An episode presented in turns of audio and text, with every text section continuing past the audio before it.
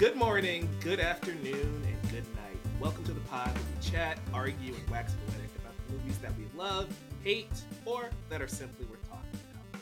All movies have something to say, and we love trying to analyze what they capture. Welcome to the Chatter After. My name is Michael Thomas. I'm your host today, and we are talking Black Panther, Wakanda Forever. A couple weeks ago, we did review Black Panther and kind of previewed Wakanda Forever. So we got the same crew. We're back talking about this incredible movie directed by Ryan Coogler, produced by Kevin Feige, the final film in phase 4. We've got some thoughts on that as well. But joining me, of course, is Leo from Geekly Goods. How you doing, man? Hey, I'm doing well, man. Thanks for the invite. Excited to talk some more Wakanda Forever, baby. Oh, I appreciate that. Can't wait to talk a little bit more about this movie. This is, I want to say, my 4th or 5th review reviewing this movie, but every single time I talk about it, look, I enjoy it immensely. Are we getting into spoilers, though? It's a spoiler cast. If you haven't seen Wakanda Forever, bounce. Let's go, baby. I'm ready. Wakanda Forever, baby. Can't wait. Thanks, man. Thanks for the invite. Thanks for coming back. Christian, I see you on the soundboard. How you doing, man? I'm doing fantastic. Thank you for having me back. I'm very excited to talk about this. I've been talking about this movie. I've dissected this movie a lot, but I'm here. It's been a fun, fun weekend. Hope everyone had a great Thanksgiving as well. But yeah, I'm ready to talk more some Wakanda Forever. Awesome. And just so everybody knows, Christian is a fighter. He's been up for like the last 20 hours for this show. So shout out to Christian for still being able to make it here with us over this holiday weekend. Elliot, welcome back, man. Yo.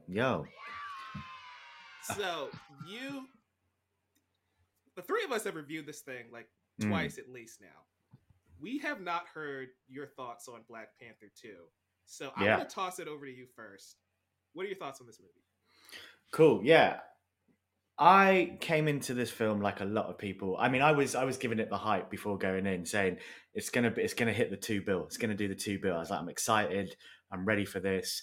And I watched it. Now, I think I need to give it kind of a certain all right, I might not have been perfectly in the right frame of mind. I'd literally got back from holiday, dumped my bags straight back out the door. I can't even express to you. It was literally straight back out the door because I got back from holiday and the film had been out for a week already. So I was like, I need to get there. I need to watch it. So I might have been a little tired, a little fuzzy.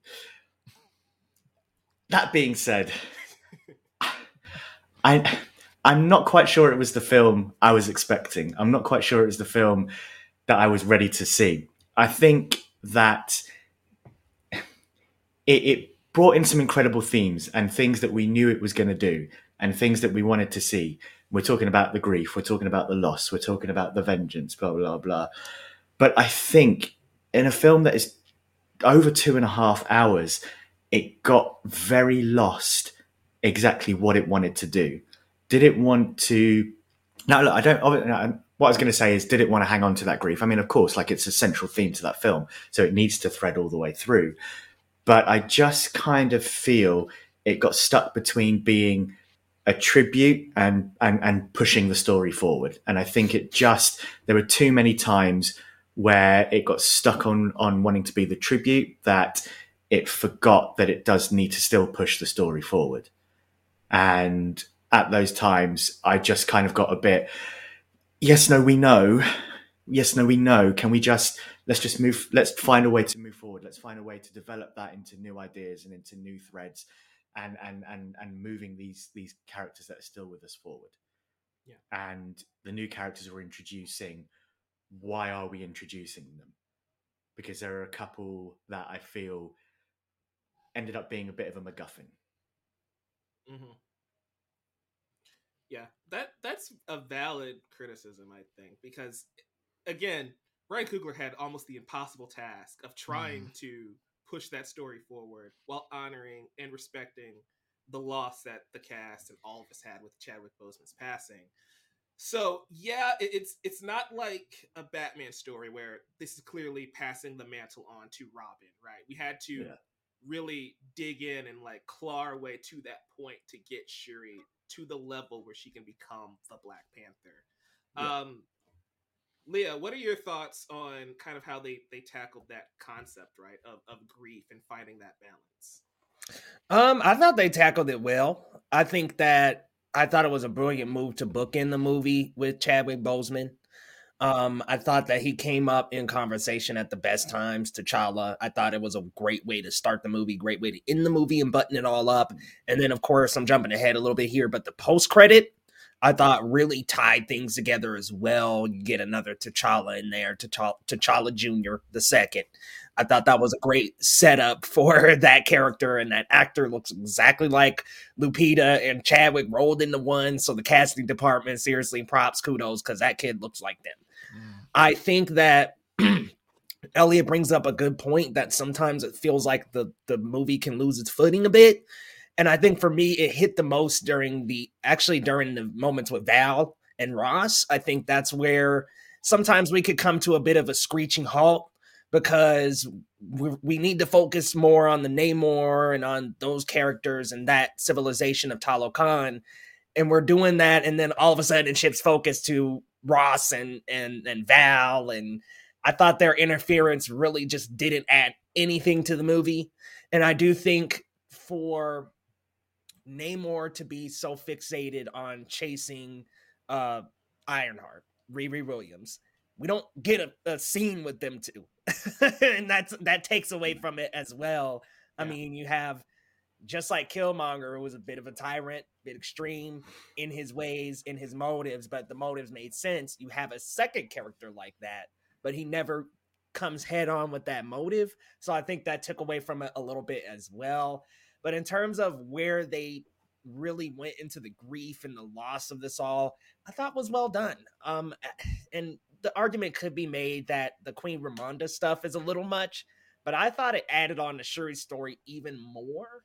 And I like that we see Killmonger in her vision, because you can see any Black Panther in those visions, and they chose specifically the one that she could relate to the most, which was Killmonger in this instance. And I love that play on the character. I love where they took Shuri with that. So I thought it was a pretty well-balanced movie, but I do think what Elliot had to say was valid criticisms that sometimes it can really get a little bit lost in where it wants to go because there's just so much to accomplish in this movie.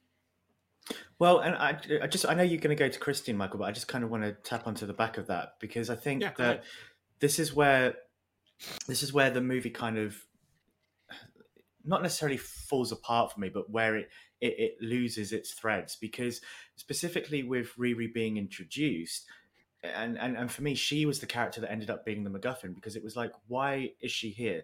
The only reason Namor kind of goes after her is because, I mean, it's a valid reason why he wants to go after her, right? She has successfully built a machine that can detect vibranium, and they discovered it near his home city, right? But then why is she then important to Shuri's story? And she is never made important to Shuri's story. And there's something they could have so easily done, which they give us at the end of the film, when Shuri has rebuilt Riri's dad's car, and he's like, "Yeah, I lost my dad. Like I feel what you're feeling." Like, why is that not a thread from the beginning of the film?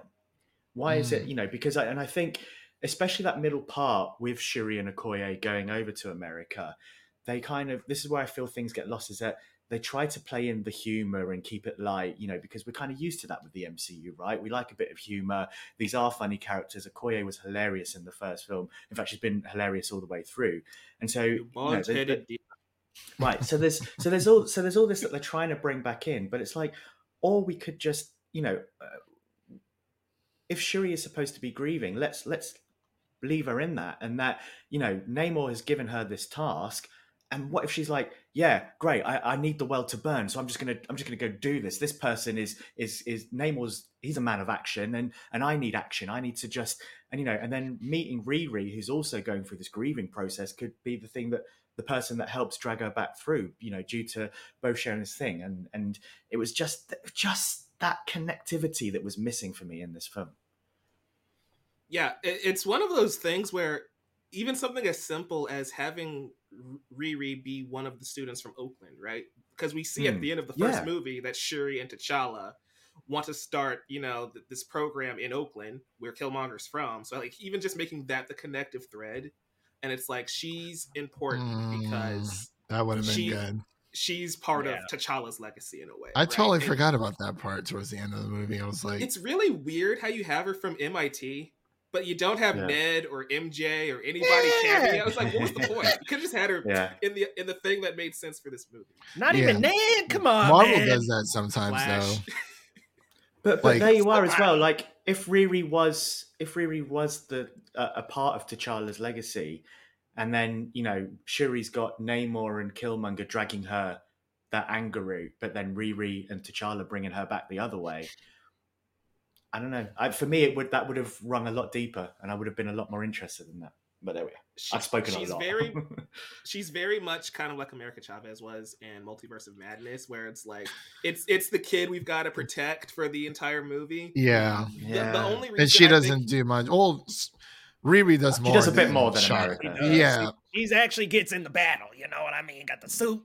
Yeah, but that's why to me Riri I think is at least a better written character than America was, because the motivation, while I agree with Elliot that it should be a bit tighter, I still understand, because essentially she's an innocent kid that Namor wants to kill. Mm-hmm. And that's all we need to really get on board. But to make a tighter, more impactful story, having that bigger connection, I think, would definitely improve it. I agree. And see, there's a little bit of that thread, right, where Killmonger brings up while they're interacting, him and Shuri says T'Challa was too noble. There is that little bit of thread there where it's kind of like the angel devil type of deal, but it was Ramonda who brought her back from that spell. So I'm with you, Elliot. I think a little bit more T'Challa, like being the catalyst for bringing her out of that, could have helped make that a little bit deeper.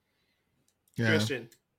I actually agree with Elliot on that. I mean, I do enjoy the movie. I thought that, you know, the grieving process was perfect. It reminded me a lot of The Last of Us Part 2 in a lot of ways. But yeah, when it comes, because, you know, you're trying to pay tribute to Chadwick, but also push the story forward, even though it is like a self-contained story. You know, I'm actually really happy they didn't include like any extra unnecessary like post-credit scenes with like Dr. Doom, things like that. But I do agree with Riri. I think it would have been better if she came from that program that they created in the first movie, because it would have been a better connection. I mean, I loved her. I felt like her introduction was natural, but at the same time, it was kind of weird how Namor is like, I have to kill this kid, because at one point they're all in the same room, but they don't really, because Namor kind of like sees her like off in the distance, but I'm like, I mean, do you really need to like kill her? So you're like, hey, like, can you just not make any more, please? Like, you know, we're trying to like, you know, he's trying to protect his people, but no, not just that. I feel like the U.S. would already have the schematics to make more. Like, her job is now done. She I wonder how much time has passed between Black Panther and this one within Wakanda Forever. Well, it's about 6 years, isn't it? Because about 6 years. The two sons about 5 or 6. Yeah. Blip, time jump. Yeah, we're looking at 6 to 7 ish. Did baby T'Challa get blipped? No, hold on. It's a valid question.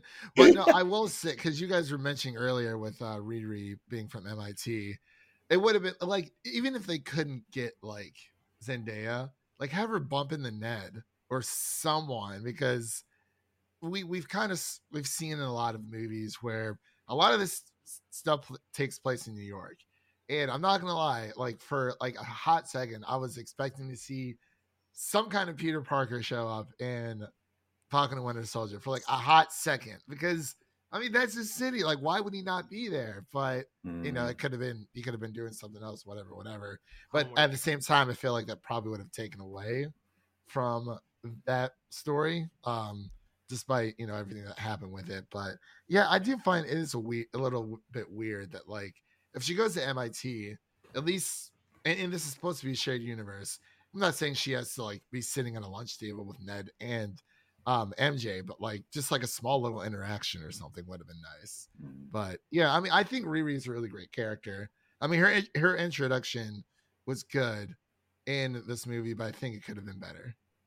Yeah. That's my opinion on a lot of things with this film. Like, I still love it. You know, I gave it a 4 out of 5, but the reason it's not a 5 out of 5 is because of that very reason, right? There's a lot of things that I enjoy, but there's a lot that could have been better. But it's like you said before, in The Impossible Task, it's like I kind of give it the benefit of the doubt because of the situation that Ryan Coogler was in, but yeah. So this movie, it's very heavy. Like, how did we feel about the tribute to Chadwick early on? I know Leo kind of touched on it in one of his earlier points, but like bookending it with T'Challa and like having us let that character go, having Shuri be able to accept what happened and move on from that. I thought that was a very fitting end to the story, but I want your guys' opinions. Elliot, you can go first again. Christian just got to talk. I'm sorry, I was rambling. You're good. No, I actually do think the book ending was very beautiful, actually. And I think, you know, because I was going into the film thinking that the first 10 minutes of the film, 15 minutes of the film was going to touch on what happened to T'Challa anyway, and kind of get that initial point through and out the way. And so I expected that. And then by the end of, because, you know, the parts where I thought Shuri was really strong was once she got the powers of the Black Panther. And I really, because then she was tackling that grief. She was tackling that anger. Like, do I kill him? Do I, you know, do it, or do I find another way? And for all intents and purposes, like that final battle, it just felt dark. It felt that there was a weight behind it. It felt that the Wakandans were fighting with their grief and their anger and their vengeance. And that, I thought that was, it was like kind of unsettlingly beautiful, you know?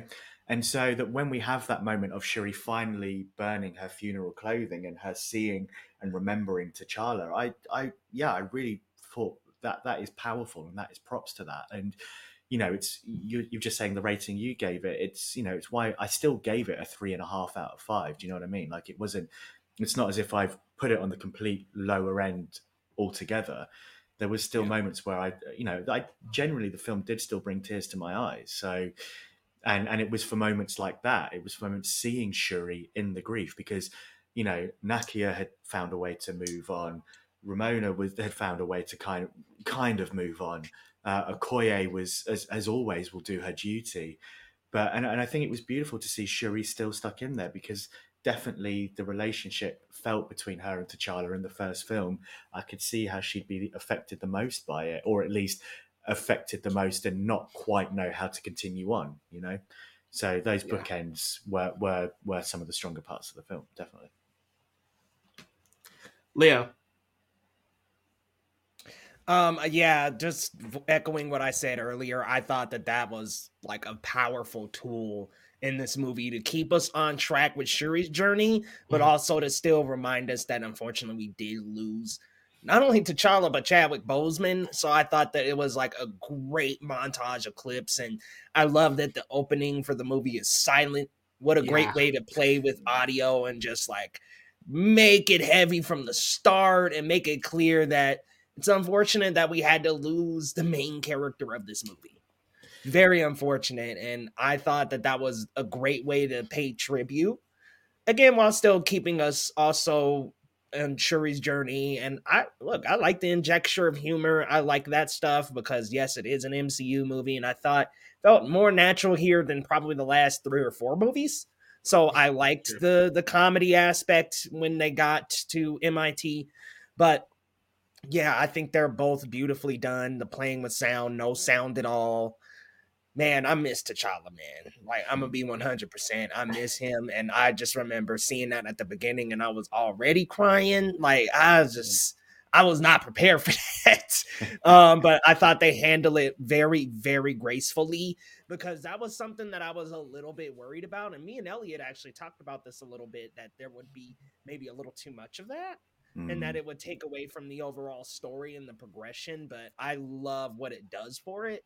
Yeah, you begin it and end it with T'Challa. Like, I thought that was very, very great. And then also just roping in things throughout the movie, like Killmonger mentioning him toward the end. And not only that, I mean, M'Baku is a symbol for just how much influence he had in Wakanda. I mean, think about it. This is the guy that encountered him at the beginning of the movie, challenging him for the throne of the first one.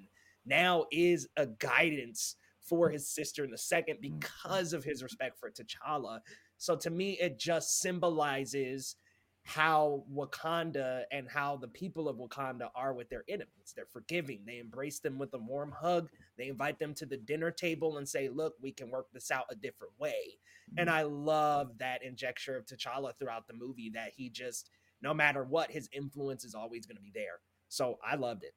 It's one of those things where T'Challa is such an influential character in the MCU, and it's crazy to think that we only had one solo film with that character, right? Because throughout the entire story, and one of my favorite beats is you constantly question, like, well, what would T'Challa do in this situation? And that's great storytelling, because we know what he would do throughout this entire movie, and that's the battle that Shuri has to deal with, right? It's like, I'm not T'Challa.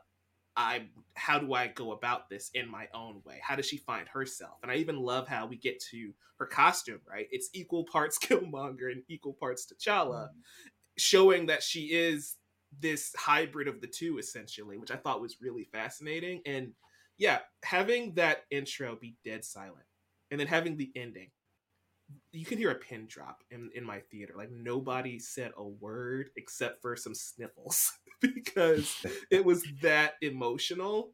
And I think they found that balance perfectly, but still allowing that humor, right? I think that's why that 1 year time jump was so important, because they didn't want us to be bogged down by grief entirely, because this isn't fiction. Again, this is us actually losing the main actor for this film.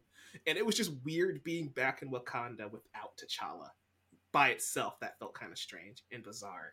So I think that time skip really allowed them to say, hey, some of these characters like M'Baku and Okoye were able to get somewhat back to normal, but Shuri's the one who's still struggling with this, which allowed it to not be the most depressing movie ever made. That's at least how I kind of see it. What about you, Christian? So since you guys are talking about like how it all ties in, I think the tribute was, I think it was perfect, you know, in the way that they were able to actually show how art can imitate life and how they addressed T'Challa's passing in the film, because they just said, you know, he was taken from like an unknown illness, which, you know, in real life was cancer, and they kind of just loved it at that. You know, they didn't try to make this, you know, grand exposition of what exactly happened to him, but I think the tribute for him altogether was great, especially towards the end. It was, I did not expect that post-credit scene whatsoever, and I was like, oh, this is kind of Marvel's way of having their cake and eating it too, because so many people were worried about the recasting of T'Challa, and now they can have his son possibly, you know, in future MCU films, take that mantle, you know, and they can have T'Challa back in the MCU. While it may not be played by Chadwick Boseman, they're still able to tell those stories of T'Challa from his adventures in the comics and bring them into light for the MCU. Yeah, very, very valid. It's one of those things where I kind of look at Marvel comics and look at DC comics, right? And legacy characters don't really exist in Marvel. Like, Black Panther has just always been T'Challa for the most part. Right? Whereas, yeah, different people have become Batman. That's just a part of DC's history. They have all the sidekicks. And Stan Lee was always very adamant of, we don't need sidekicks. Our only kid hero is Spider-Man, and he's no one's sidekick. And it's like, preach. That's dope in comic form, but then you get to the MCU and it's like these actors are getting older, and all of a sudden you have characters like Ironheart start to exist, Miles Morales starts to exist, and these are all characters that were created within the last 15 to 20 years, right? Some of them are great, some of them are a little weaker. So they were really in a tough spot where this was Batman's story.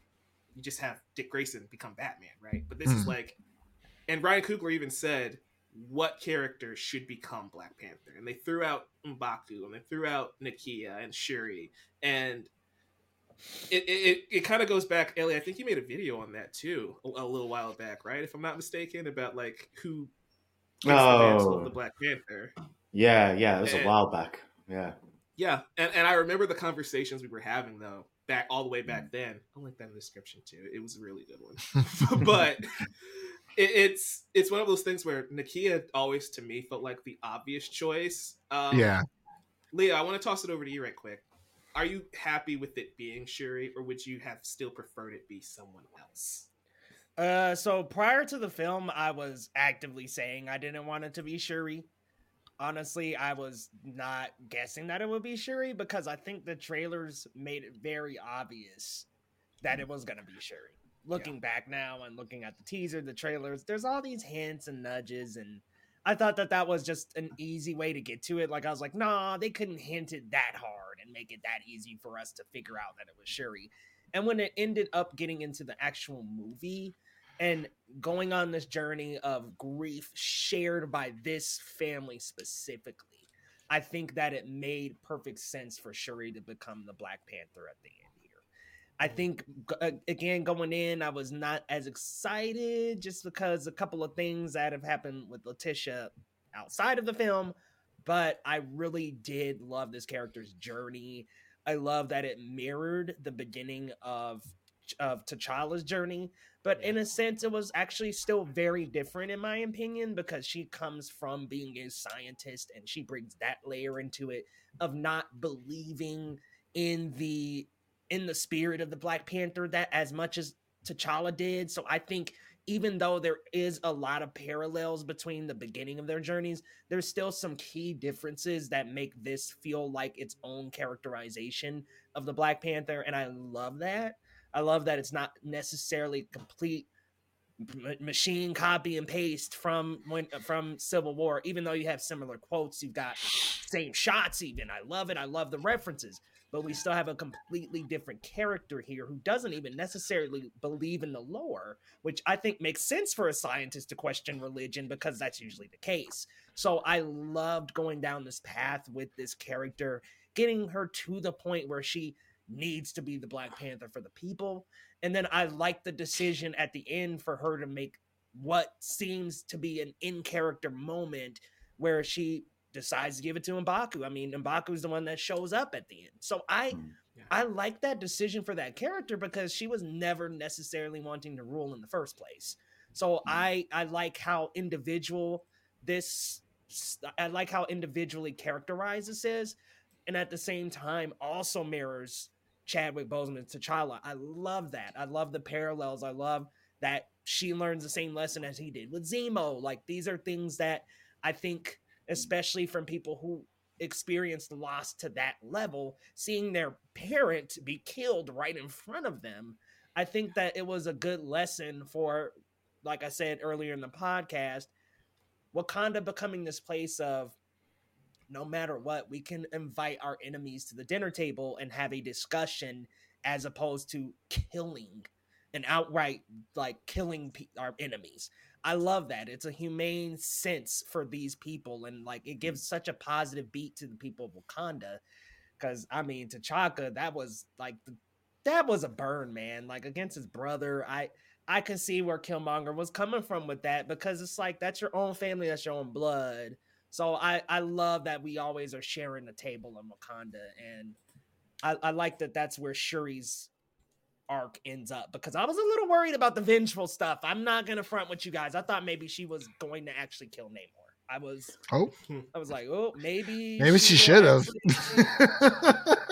Hey, wow.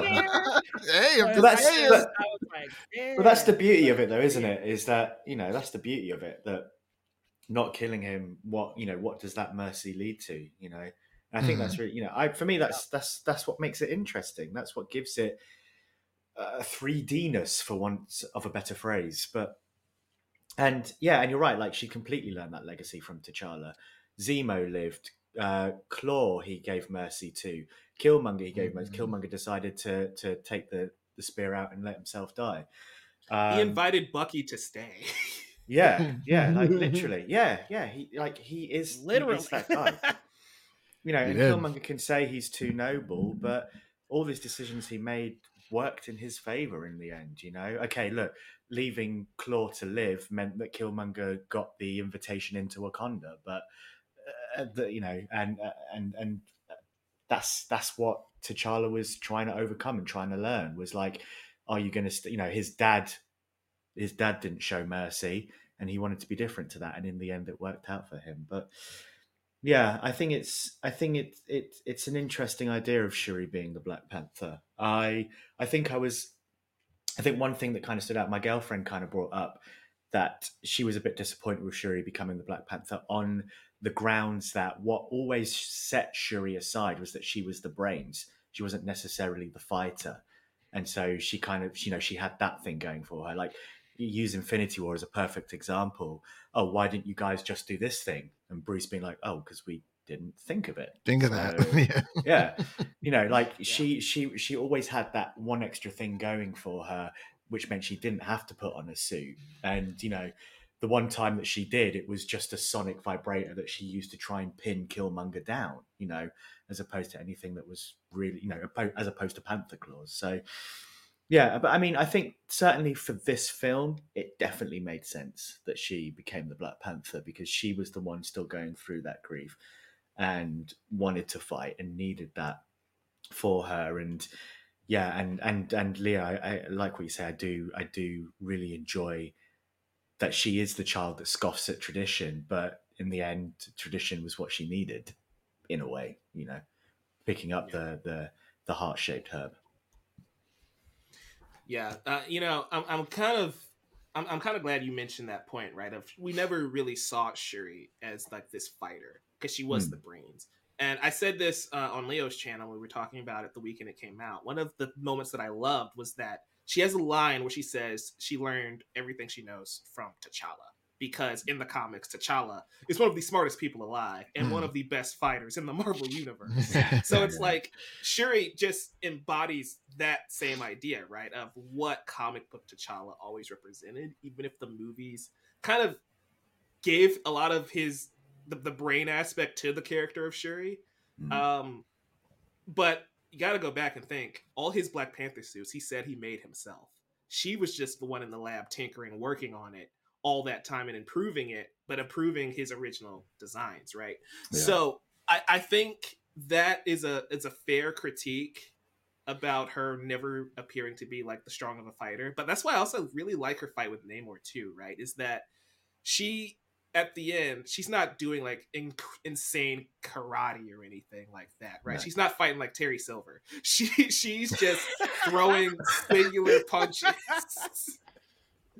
Oh yeah, love it. Invoke the name. But yeah, like you can tell that her fighting style is still kind of sloppy compared to Nakia, Okoye, and even T'Challa. And I think I kind of like the raw, just aggression that she shows in her fight scenes. But Christian, what are your thoughts on everything? Everything, everywhere, all at once. Wow. That's a different podcast. Very good. No, it's just everything, especially with Shuri becoming Black Panther. I think it does make the most sense. I mean, it would have been great to see, Nakia or even Okoye or maybe even M'Baku, but for the sake of the film and for the sake of, T'Challa's family, it makes sense that she would at least be Black Panther for now. I think they've started to kind of separate the fact that, the Black Panther doesn't necessarily have to be the leader of Wakanda. We can have a leader of Wakanda and have a protector. So I think hopefully they might go that way. It really just depends. But overall, it's just a great ride of a movie too. Because, I mean, the more I think about it, the more I like it, even though it still sits in that 4 out of 5 star range for me. But it's with Shuri trying to, like, Shuri took the herb to take care of business. She didn't take it, to want to be the leader. She wanted to, end this fight that was happening with Namor. And I like how that is very Killmonger of her, because she doesn't really care about, you know, becoming a leader. She just wants to grieve in her own way. And we see that towards the end of the movie where she is in Haiti at this time. And I think she's going to be there for a while. I don't think she's necessarily going to take up her family's, you know, legacy, probably just pass that on to somebody else. But I also don't think she'll be Black Panther forever either. Cause it just, I mean, if she is, that's totally fine. But, you know, they introduced, you know, T'Challa Jr. for a reason. So, yeah. I think TJ is just a seed that's going to be planted, and we're going to come back in a decade and be like, all right, TJ, your time's now, you know, because that'll put him in like the 17-year-old range, right? Which is roughly Peter Parker. They'll call him up, the same actor. Hey, you busy? What's up? Might, you busy? They might, or they might just, you know, recast. They did that with Cassie too. Remember? Yeah. Got like three different girls playing. Dude, I was so sad that they. Oh man, now I'm sad all over again. Like, okay, cool, Cassie. All right, see ya. Cool, we got a new one. Right. Yeah. Crazy. We didn't talk about the villain yet. We're 36 minutes into this recording and haven't talked about Namor. Elliot, what are your thoughts on Namor the Submariner? This is a very different take on the character than we've seen in Marvel Comics, but I love him. Yeah, so, I mean, this is my first, my real introduction to Namor. My kind of first introduction to him, I've recently read Secret 2015, but, you know, he's, I mean, there are so many characters in that he's not really there. So this is my first real introduction to Namor.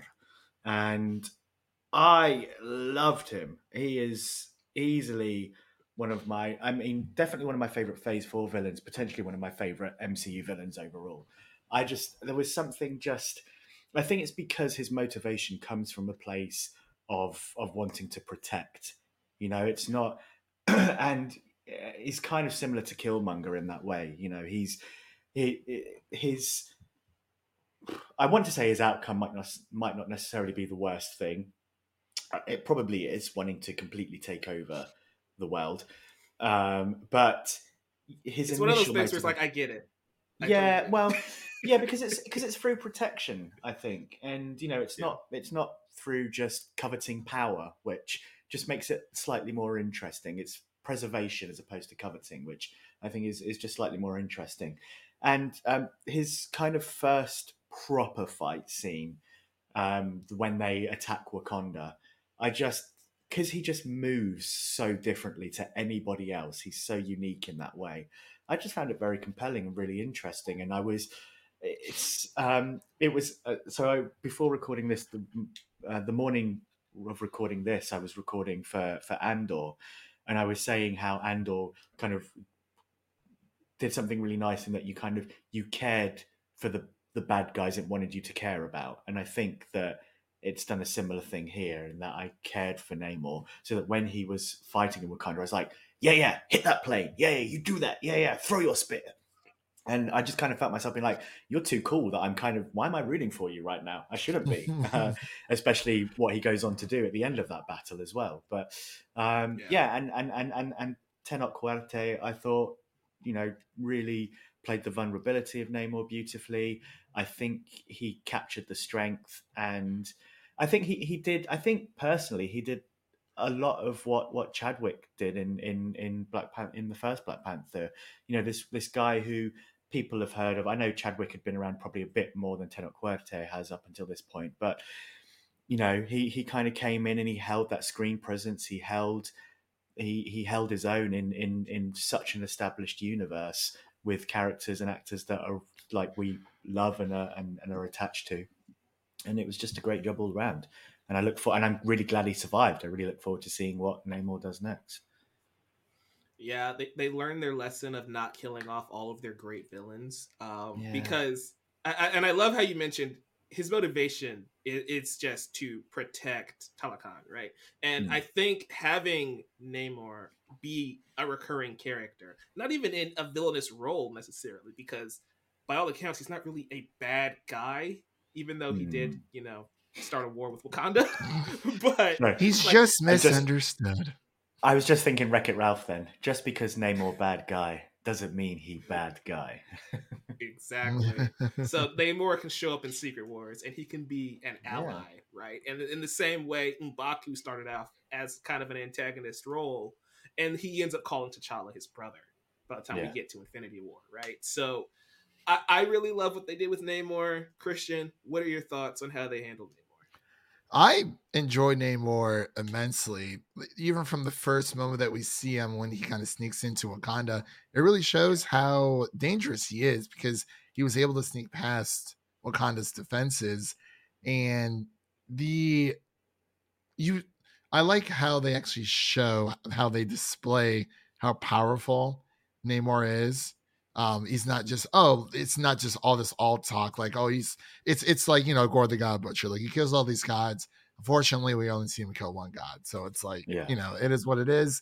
But with Namor, we got to see a great display of his strength, of his empire, because I think he said when he first came to Wakanda, he was talking to Queen Ramonda that he has more.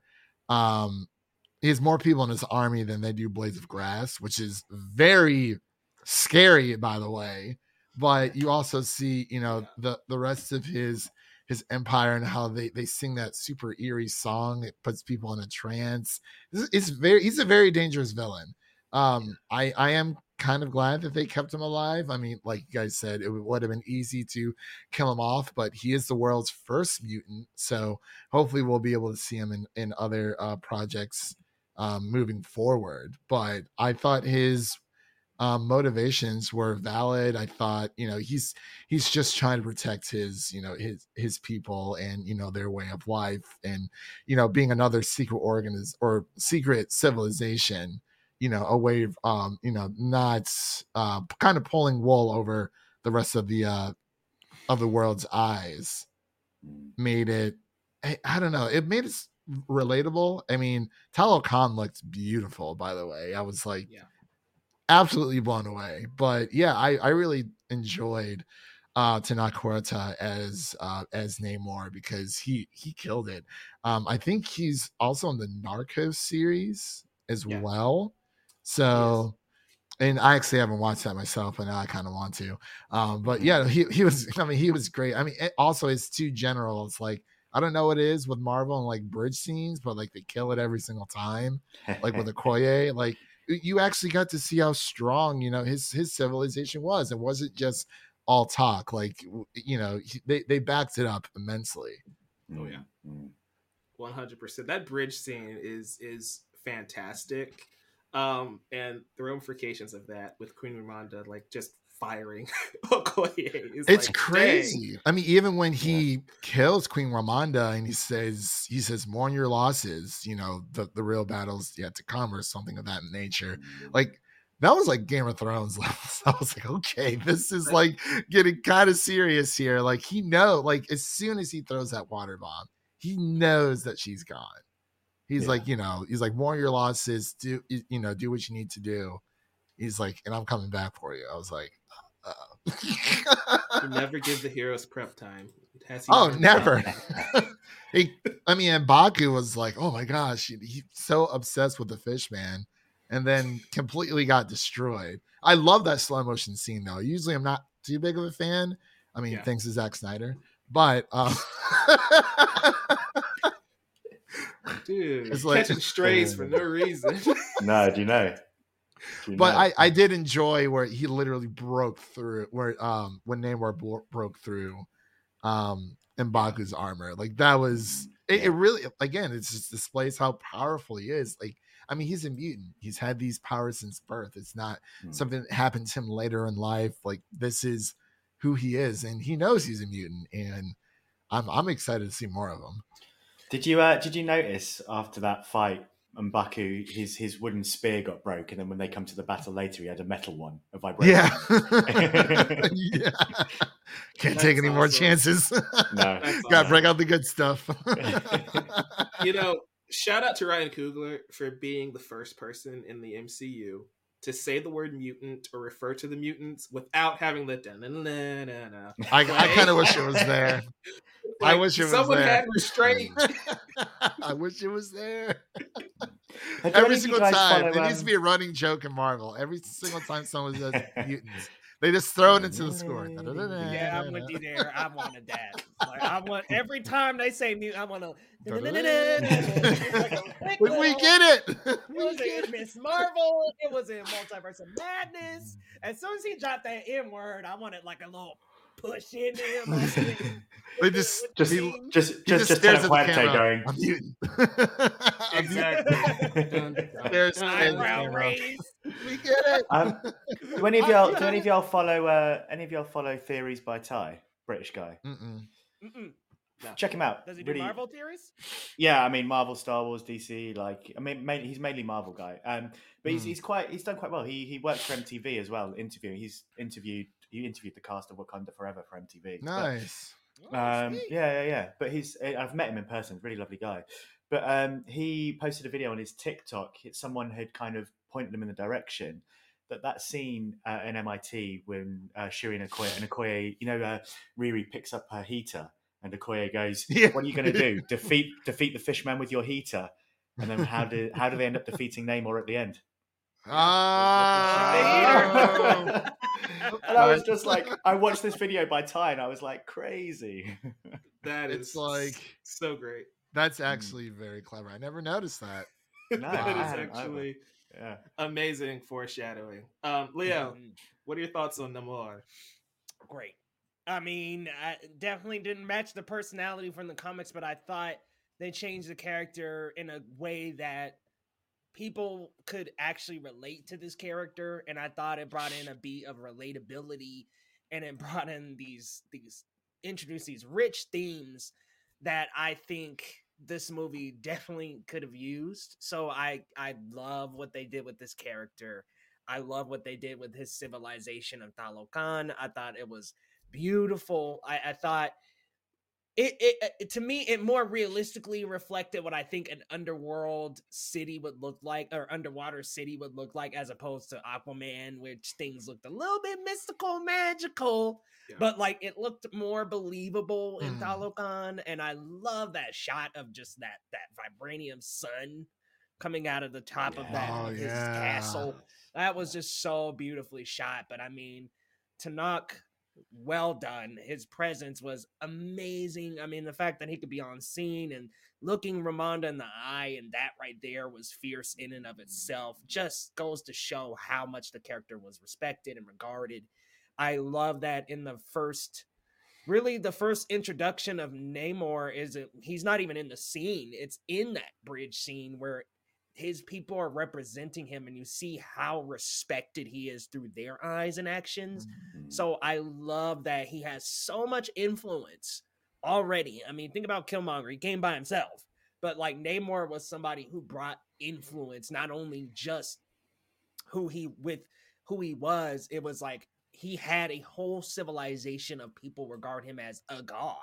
So this was a character that not only had the motivations that are relatable, but also people behind those motivations who thought what he was doing was perfectly fine and right. And I believe it was Elliot who said it, or actually it was Christian, I think, but like the fact that he had as many warriors as blades of grass, like to drop that line just makes you intimidated, because it's like, okay, this guy's got influence, he's got power, he's got respect, he's got all the things that a monarch would have, and he's about to close in.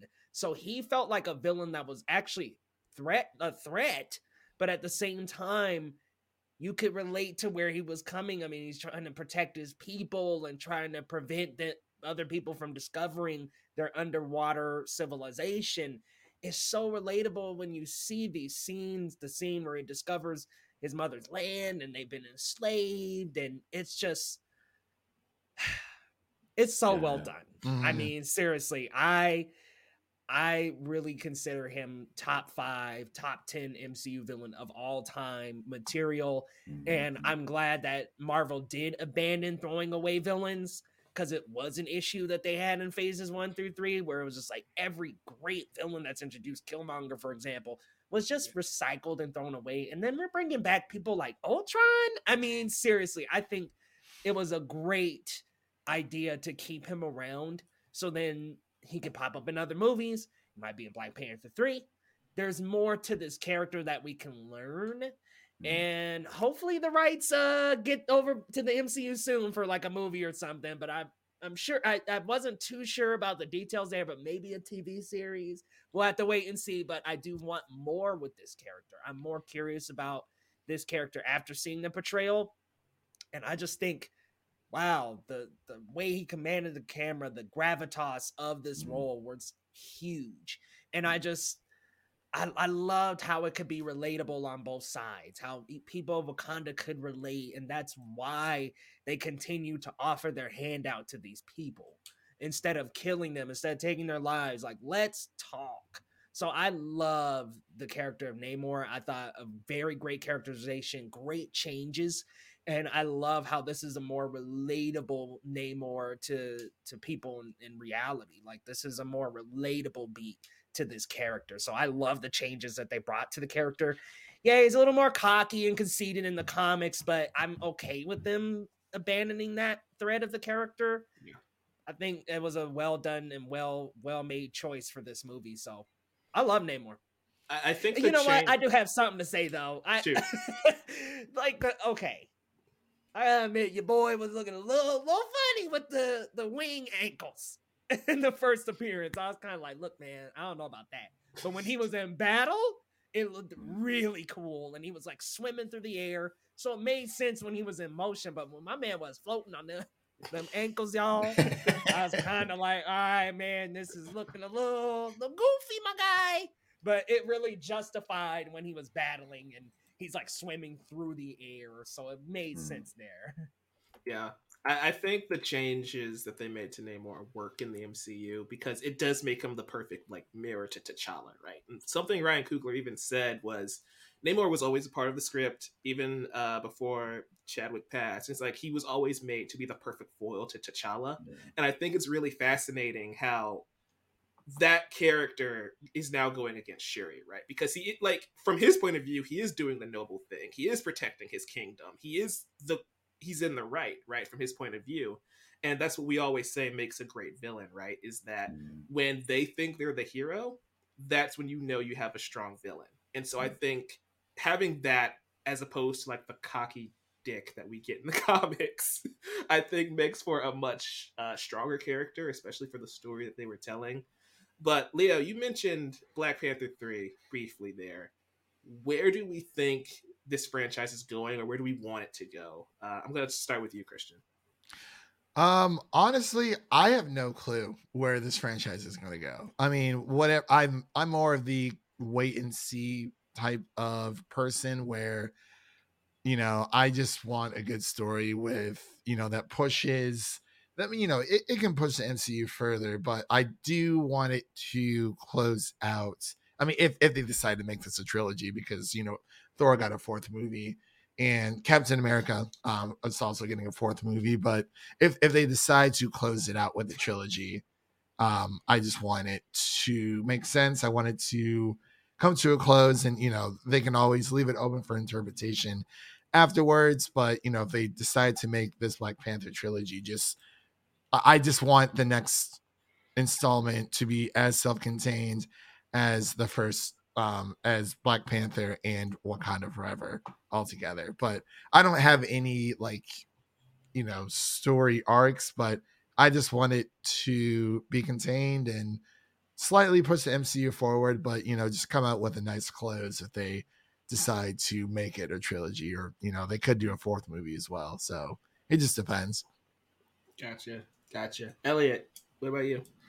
Yeah, I think I don't necessarily look to Black Panther 3. I think that I look more to the next big ensemble film, if that is going to be Kang's Dynasty, or if there is going to be something in the middle of that, similar to what Civil War was like. And I think what I'm looking for there is for Wakanda to have more of an influence overall, because especially from what we got at the beginning of this film, that Wakanda is shown to be the strongest nation on Earth, that, you know, they saw through the French coming after their vibranium, that they were holding the US off as well. And so I just kind of feel that I want to see more of them on the world stage, and by world stage here, I mean Avengers world stage within the superhero world. I think that's what I look towards. You know, I don't necessarily need to see how every single Avenger feels about the passing of T'Challa.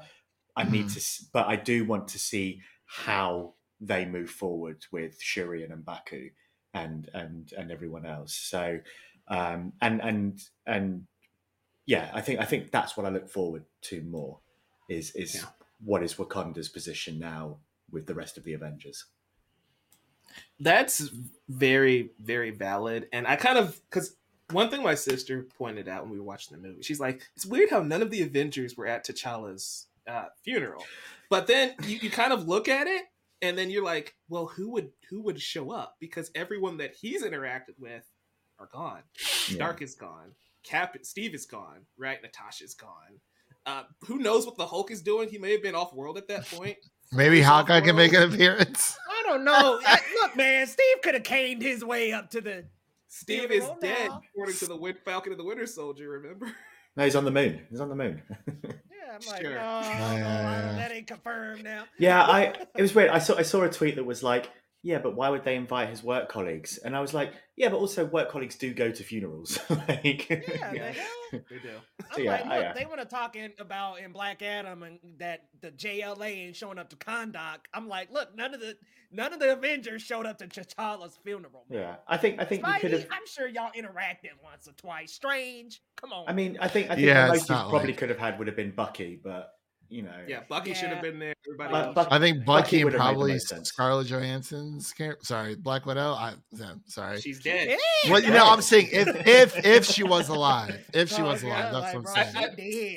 Sam and Bucky are the only ones that make sense. Yeah, because they gave him the Captain America suit. Remember, and made of vibranium. So it's like I think that would have been a good placement. You put the new Captain America in there. You know, have War Machine pop up.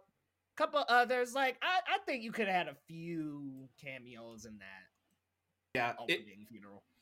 I guess my entire point is it'll be interesting to see this new cast of characters interact with Shuri as the Black Panther because they never really encountered T'Challa's Black Panther. Like even Peter, nobody remembers who he is. Exactly. So why would he be? Yeah.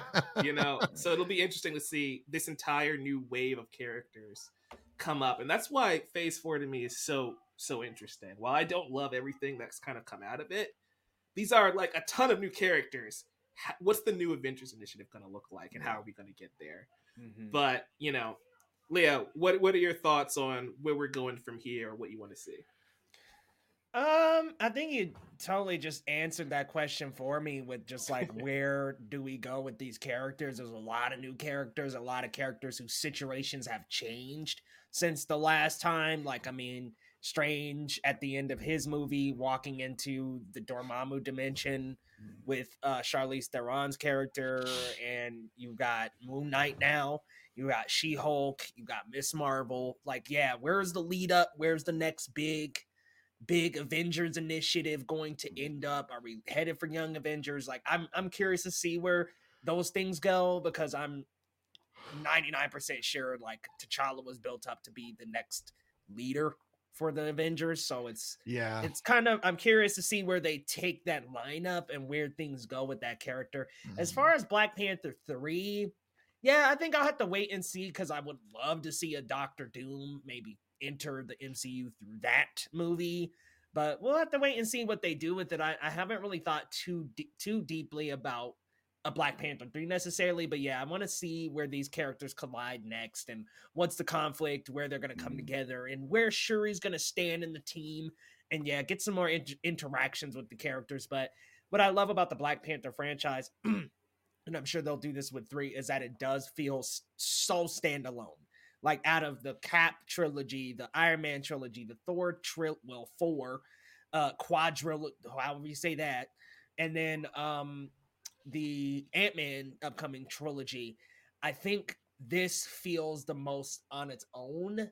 And so whenever I think of Black Panther and the first one, the second one, and soon the third one, I do want it to still be self-contained, just like the first two. Like, I love how this series seems to really stand on its own, even though there's a lot of MCU connection here. And compared to the first one, there's still not as nearly as much as, say, a Multiverse of Madness, a Love and Thunder. Like, it feels very self-contained. So I'm hoping that 3 keeps that same thing going to where, if theoretically I was not an MCU super fan, I could watch 1, 2, and 3 and be okay. Yeah, that's what I was hoping. And that's what I like about the second one. It's like, people are asking, like, oh, what shows, what movies do I have to watch? Just watch your first Black Panther. That's all you need. You don't have to watch it. Falcon and the Winter Soldier, if you want to know who Val is.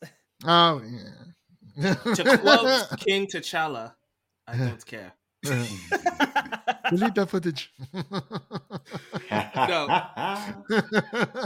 But yeah, you know, that's one thing that was really weird about Val and Ross is that they're in this movie, and I still don't know why.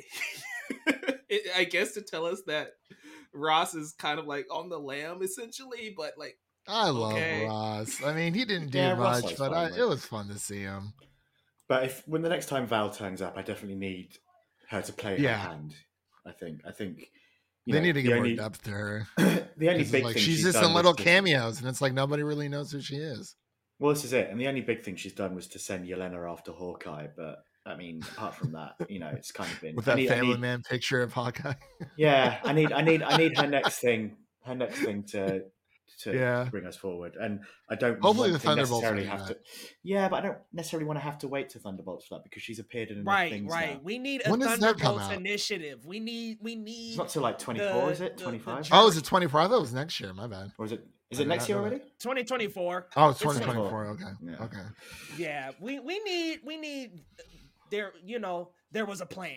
We need a plan. We need a mention of a Thunderbolts initiative. We need her to be. I need Val to be a little more memorable in these movies and appearances. Yeah, I agree. She's just popping up, kind of like it's like okay, yeah, kind of like Viola Davis with Amanda Waller. Like, that's another conversation. Okay.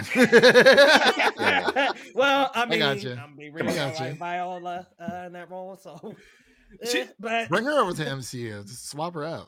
People will be fine with it. It's whatever. My issue with Val, something I said on Leo's stream we did the weekend it came out, right, is that when Nick Fury shows up at the end of Iron Man, he says Avengers Initiative from the moment we are introduced to that character. Yeah. So whenever we see him in Coulson, we know what that's building to. Val is just here. And while we know Thunderbolt's coming because Kevin Feige told us, the MCU hasn't told us. So she's just got pointless appearances. So that's far. Fair. And it's kind of just popping up. Popping up. I mean, I wouldn't go as far as to say that they're pointless. I just think that the next appearance needs her to force her hand. Do you know what I mean? Like, she needs to be active now. Mm-hmm. Yeah, for sure. Guys, was there anything else you wanted to cover before we call this an episode? I'm good. I am fulfilled. All right. Well, it's been a fun conversation. Everyone listening, if you enjoyed this episode of The Chatter After, make sure you give us a like and subscribe so you don't miss anything else. If you're listening to us on the podcast feed, check out the YouTube channel. There's a lot of fun stuff coming within 2023, so make sure you stay tuned for that. And if you're listening to us on YouTube, we're on Apple Podcasts, Google Podcasts, and Spotify, so you can take us with you on the go. The exact same timestamps, so if you stop 23 minutes in on YouTube, pick up 23 minutes in on Spotify, and you can take us with you wherever you go. Gentlemen, it has been a blast talking Black Panther, Wakanda Forever with you all. Leo, thanks for joining. Where can people find you? Well, thank you for having me, Mike. It's always a blast talking with this panel, like literally one of my favorites, period. You guys can find me over at Geekly Goods on YouTube. Just searching Geekly Goods, type it in that search bar, y'all. You'll see the 2 G's. Come on over. Let's talk a little bit of geek, guys. We got a lot coming up, especially a lot of good MCU content, awards season content. Today, if you're listening to this today, we will have a weekly news live stream that I'm doing with my boy Loretto over from Twitter. So got a lot on the list, So come on over, subscribe to the channel, and we'll see you there. Thanks a lot, Mike. I appreciate it, man. Christian. where can people find you? So you can follow us over on Twitter at Film Optics. That is optics with an X, O-P-T-I-X, because some people ask, how do you spell it? And I'm like, it's literally optics. You just take out the C and the S, and you add an X. But you can find our audio-only podcasts on podcast platforms around the internet. That includes Apple Podcasts, Spotify, Google Podcasts, iHeartRadio, and more. And we just have a few things coming up this week. You know, Glass Onion and Knives Out Mystery spoiler-free review will be dropping on November 28th on podcast platforms. And then we have our Willow episodes 1-3 spoiler-free review dropping on November 30th. And as of right now, that's pretty much it. You know, we're going to be, it's award season. I got a lot of packages. I don't think I'm going to get through all of them, but we're going to try our darndest. But, you know, you can expect a few of those episodes coming out on our podcast, as well as like The Whale, The Fablemans, you know, all of the high society, you know, all those amazing films out there. But I'm very excited for it. But thank you so much for having me back on, Mike. It's been a pleasure. I know it wasn't as talkative, but, you know, 8-hour drives will really do a number on you. You know, we had a very great hour-long episode, so I think we were very concise and to the point this time. I think so. It's great. You know, you love it. Elliot, thank you so much for joining us. Where can they find you, man? Yo, yes, thank you for having me again, Michael. This has been a lot of fun. I'm glad that we were able to all sit down and get this video going. You guys can find me at Hakuna Machata on Twitter and Instagram, and you can find me on YouTube, Hakuna Machata as well. Guess what? There's a little month called December coming up, and what happens in December? Big old Santa. Christmas. Santa happens. Yes, no, this coming week, I've got my work cut out for me where I get my Christmas content ready. I'm dedicated this year because I wanted to do it last year and it didn't go ahead. But this year, I've got a lovely 4 days this week where I can get it sorted, all scheduled up and ready for y'all. We're going to be looking at some diverse Christmas films over Christmas, some films that we may have missed that I'm sure a lot of us have seen. But, you know, we always have our favorites, Elf, The Santa Claus, The Grinch, and I can go on and on. A lot of them always white-led films. I want to show you guys some other films that maybe give you something else to watch over Christmas time. So join me on that. It will be kind of similar to like a book readers club. We'll take a look at a different film each week, and hopefully you guys can find some new things to watch over Christmas. That sounds amazing. And tie in the Guardians holiday special. It was beautiful. A banger. Beautiful. I need to watch it, man. I need to watch it. Banger, dog. It's like 40, 45 minutes. Like, it was over time. Marvel, do more special presentations, please, because that was great. More specials, less shows. More specials, less shows. I'm with that. And we're good. But yeah, can't wait to check out all the content you guys have coming up. It's their channels, podcasts, all going to be linked to the description down below, so you guys have easy access to it. And with that, we will see you guys next time. As always, Wakanda Forever. Peace.